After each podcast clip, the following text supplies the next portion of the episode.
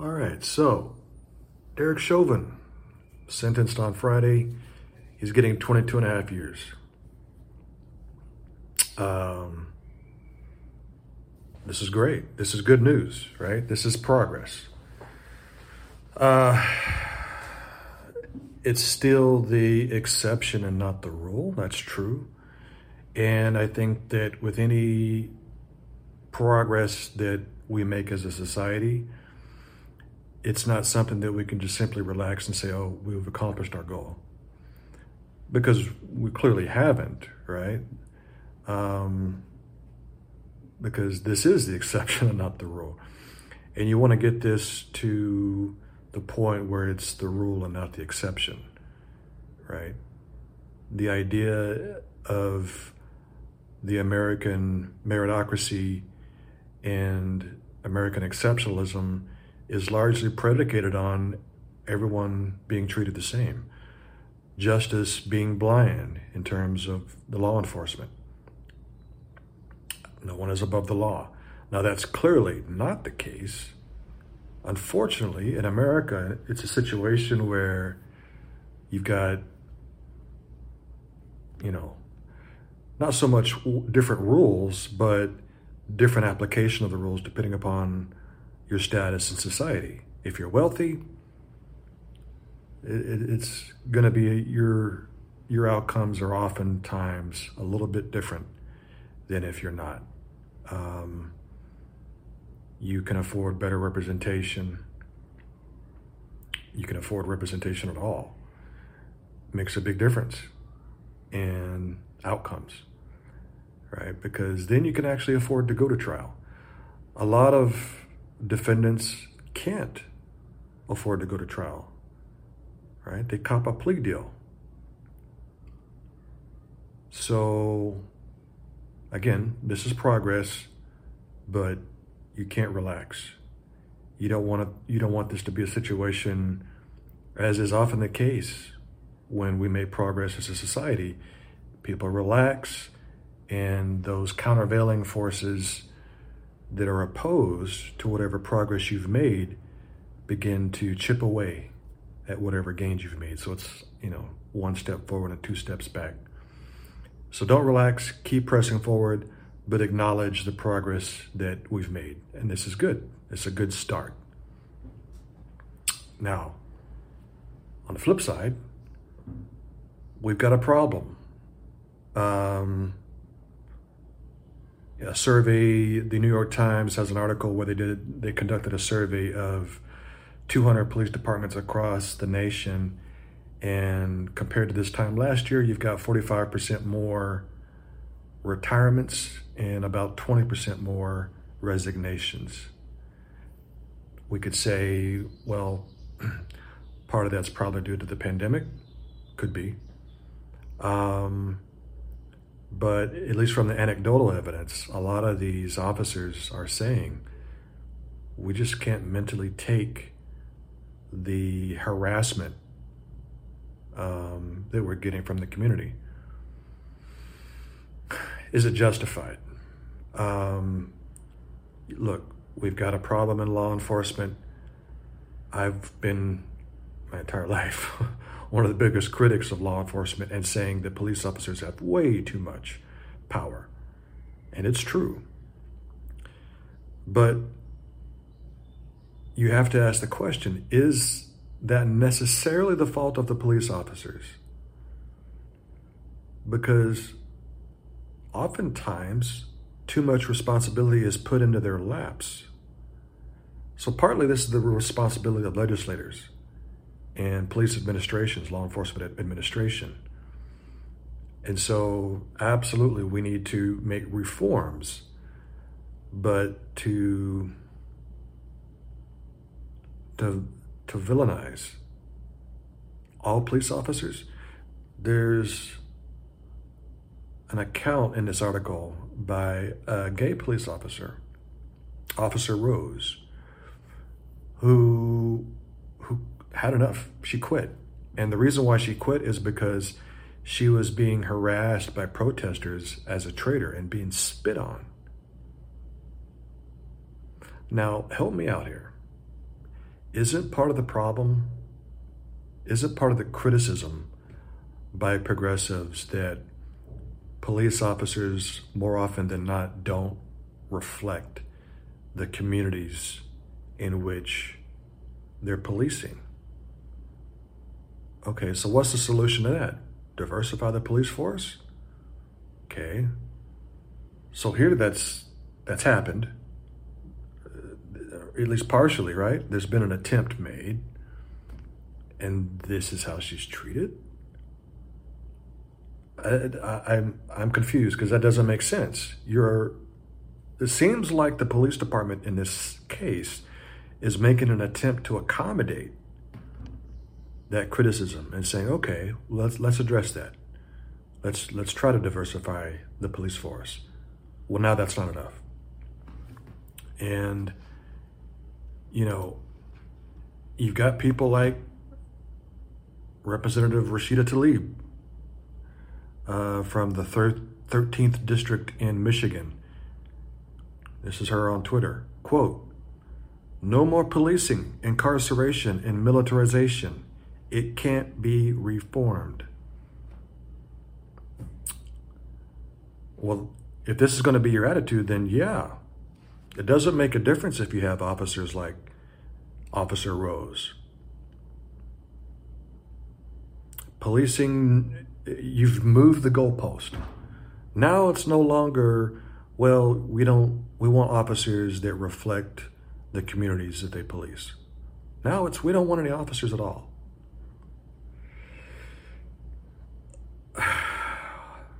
Um, Okay, so if you're if you're looking to get crushed in the midterms, this is the right tactic. I'll I'll, I'll say that. Um, I'm sorry, we just don't live in a utopian society. What do you do with people like Officer Chauvin? You can't simultaneously say um, the arrest and conviction and sentencing of Officer Chauvin is a good thing, and at the same time say no more policing or incarceration. What? How do you reconcile those two things? That doesn't make sense. You can't have it both ways. If you if you want to reform the justice system, I'm 100% behind you. If you want to say police officers have too much responsibility, I'm 100% behind you. Yes, put more money into mental health. Yes, put more money into um, vulnerable communities to try to uplift them economically so that they don't feel so desperate that they have to resort to crime. Um, you know, there was an incident, I don't know, was it a year ago, where um, AOC was making the argument that, you know, poverty, there's a, there's a link between poverty and crime. That's true. I mean, that's intuitively true. Um, and then she was vilified for that, and, and you know, another House member was cursing at her. I'm just like, oh, she's saying something that is obviously true. Now, that doesn't necessarily excuse criminal behavior, but to deny there's a link between poverty and crime, you're just not dealing with the reality, okay? But look, admitting all that still does not negate the necessity of having a police force, having incarceration for people that are sociopaths or psychopaths that are dangerous to society. People like Officer Chauvin, people like Dylann Roof. Um, what would you like to do with people like that? And if there's no policing, oh, how do you even apprehend them in the first place to do anything with them? Now, again, there are issue, issues in the justice system. There's issues in the prison system. Um, John Oliver had an episode a segment recently on his show on HBO. I don't like John Oliver. Um, maybe once an episode, I actually laugh at something he says intent that's intentionally funny. Um, I think he's an idiot, but he'd probably agree with me and say, "Yeah, you're right. I am an idiot." But sometimes, you know, he's he's got a good point.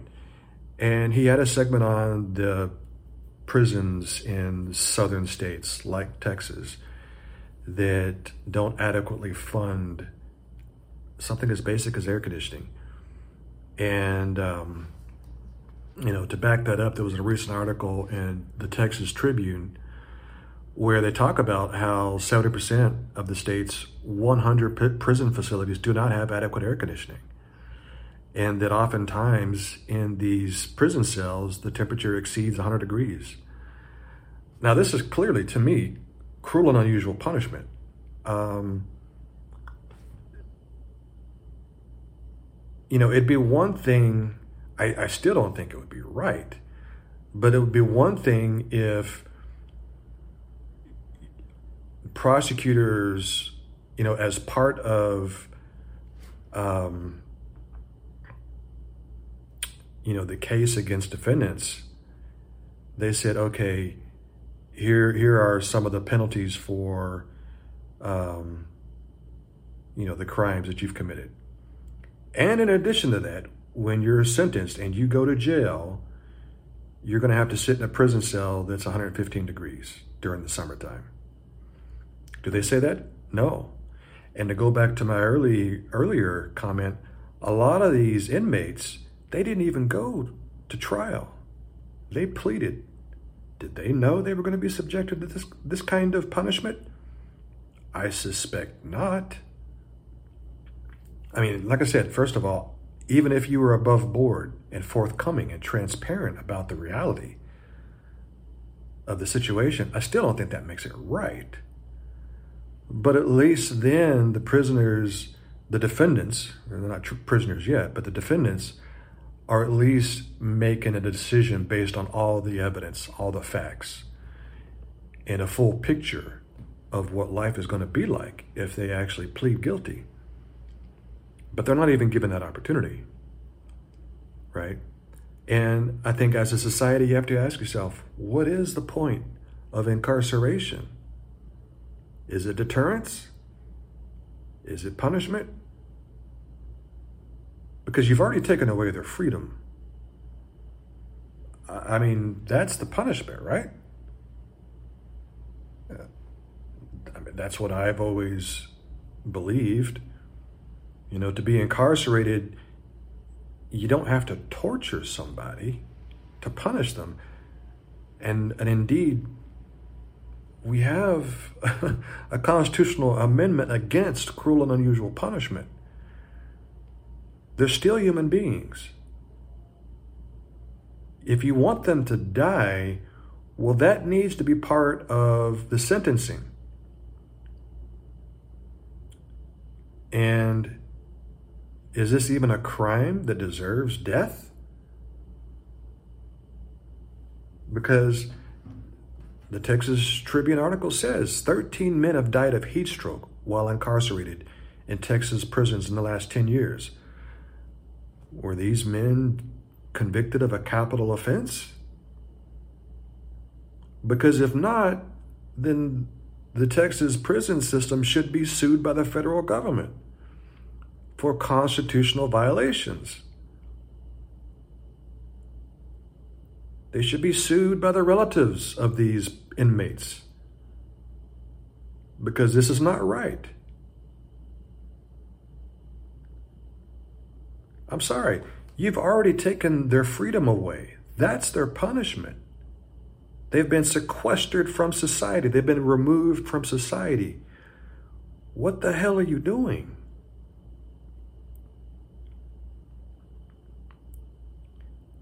This is not punishment by fiat. We're supposed to have rules and guidelines. And if you're trying to cook these men and women in their cells, Well, God damn it, that needs to be part of the conversation when they go to trial or when they when there's a plea deal offered. You need to let them know, hey, by the way, as you sit in your cell during the summertime, we're going to do our best to make sure that you die of a heat stroke while you're in your cell. And in some of the Texas legislators, on the Republican side, of course, are really blasé about this. You know, and they're saying, "Hey, they're they're prisoners. Who cares?" oh, really? So they don't have constitutional rights now? We're just going to cook prisoners regardless of their offense? I mean, we're not even addressing whether or not some of these prisoners may be innocent. I don't even care about that because it doesn't make a difference to me. Whether they're innocent, I mean, it, it does make a difference, right? if someone is innocent, then they shouldn't be there. But even if they're guilty, they're still human beings. And I'm sorry, cooking in your jail cell is not part of the sentence. And it should not be. All right, so but here's here's another problem, right? So I'm I'm I'm perfectly ha- happy to criticize people like Rashida Tlaib. I think what she's saying is fucking nuts. Um, you know, it's utopian bullshit. We don't live in that society. I'm sorry, we just don't. Um, it would be great if we did. It would be great if you know, if, if we could isolate the chemical reaction and the brain malfunctions and correct, if we could correct psychopathy, if we could correct, um, you know, sociopaths with, with a pill, well, that would be great. And, and then, yes, there would be no reason for policing and incarceration, but we, we're not there yet. And even more importantly, we live in a society that is a predatory, exploitative society. From the top to the bottom. That is what we are as Americans. Unfortunately, and until that changes, I mean, yes, you're going to need policing. Yes, you're going to need incarceration. We're a violent people. That is what we are. We're a people that find it easy to dehumanize each other. That is what we are, unfortunately. Is it something that we can break? Is it a cycle that we can break? Is it something that we can get out of? I believe so. But we're talking about a process that's going to take years because it's going to be a reform that affects every fabric of our society economically, socially, politically. It's, a, it's going to be a massive undertaking. And it's a process that has started, right? Um, but again, it's, it's an ongoing process that's going to play out over however long it takes.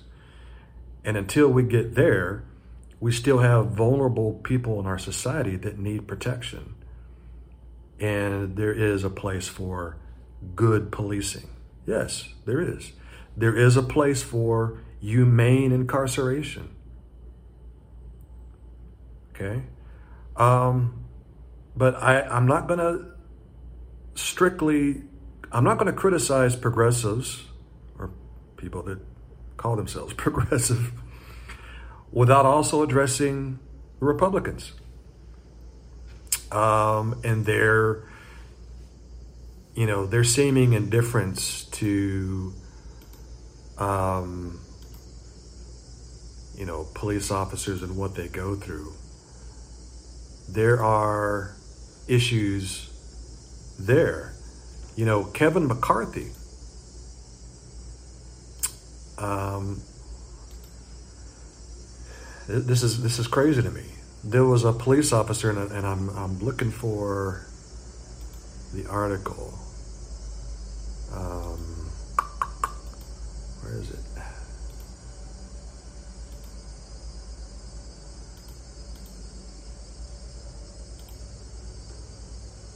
Right. So there was a Capitol police officer that was actually injured injured during the January 6th uh, Capitol riot. And he's been trying to meet with uh, House Minority Leader Kevin McCarthy for a while. He finally got his meeting. And this guy and another police officer, uh, they're, they're pleading with Kevin McCarthy to publicly confront the members of the GOP that have been soft pedaling what happened during the insurrection. Um, you know, quote, I asked him, Kevin McCarthy, to denounce the 21 House Republicans that voted against the gold medal bill. Okay, so this is a separate issue because there was a vote in in the House to award gold medals to the U.S. Uh, Capitol police officers that defended the Capitol on January 6. 21 House Republicans voted against it. Um, so congressional gold medals. You want to hear some of the some of the winners of the congressional gold medals? Uh, Jack Nicklaus and Arnold Palmer, golfers. Okay, so you know you, you there can't be some sort of excuse. Well, you know this is a this is something that's reserved for only you know a lifetime of exceptional service to the country or something like that. These were just athletes, they were golfers. Um, you can appreciate what they did, you can appreciate their careers. And I'm not even saying that they shouldn't have received the gold medal, but you're going to justify giving them gold medals and not the Capitol police officers that saved your fucking life? Have we forgotten have we forgotten the scenes from inside the, the House chamber? Barricading the doors? Members of the GOP that were that have now come out and said, "Oh, you know, it, it was not a big deal." Yeah, it was. It was just like any other uh, Capitol tour. Yeah, members of the GOP that were on the when it was happening, freaking out. There are pictures. We have the pictures, we have the video. and, you know, look, this is a problem because Republicans like Kevin McCarthy are put in a position where they're forced to denounce their own constituents. And they don't want to do it. They don't want to do it because Trump is still such a large figure in the Republican Party. He may run again in 2024. And whether he does or he doesn't, he still has a lot of influence. And he's the reason. I mean, his, you know, stop the steal lie is the reason why these people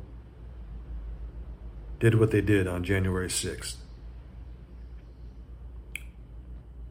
So, yeah, I can agree that Kevin McCarthy's in a tough spot, but isn't this the party that's supposed to be all for law enforcement? Isn't this the party that says blue lives matter? Kevin McCarthy won't publicly criticize his the members of his caucus that are propagating the lie that you know, it wasn't an insurrection, it wasn't a big deal. It was a big deal. People died. Officers were injured, including this officer. And it's it's gutless. It's gutless to you know, it's it's very convenient. You're you're all for blue lives when there are left-wing protesters. Right? But all of a sudden, it's right wing insurrectionists, and you can't support Blue Lives then, really? Is It's opportunism, right? I mean, at least the left is, you know, I mean, first of all, the, the problem with the left is it, it's it's it's very diverse. I mean, it's a coalition. You've got you've got neoliberal centrists. Um, you know, you've got people like Joe Manchin, and you've got people like AOC and Ilhan Omar and Rashida Tlaib. You've got people that are far left, you know, that believe in no policing. I mean, it's a coalition, right? But the GOP is not. It's fairly monolithic. Um, they're fairly united. Uh, I mean, and, and the polls bear that out. But again, the problem is that when you're put in a position where you have to denounce your own constituents, that takes guts. And Kevin McCarthy just doesn't have any guts. That's the problem. So again, it's if you want to criticize Rashida Tlaib, I'm right there with you. But you can't criticize her without criticizing these members of the GOP that don't have the guts to, to stand up to their, their their own constituents. Being spit on is tough. Being called a traitor is tough right? Like these left wing activists were doing with this uh, gay cop. But beating a Capitol police officer with a with the with a Trump flag or the American flag, which one's worse? Which one's worse?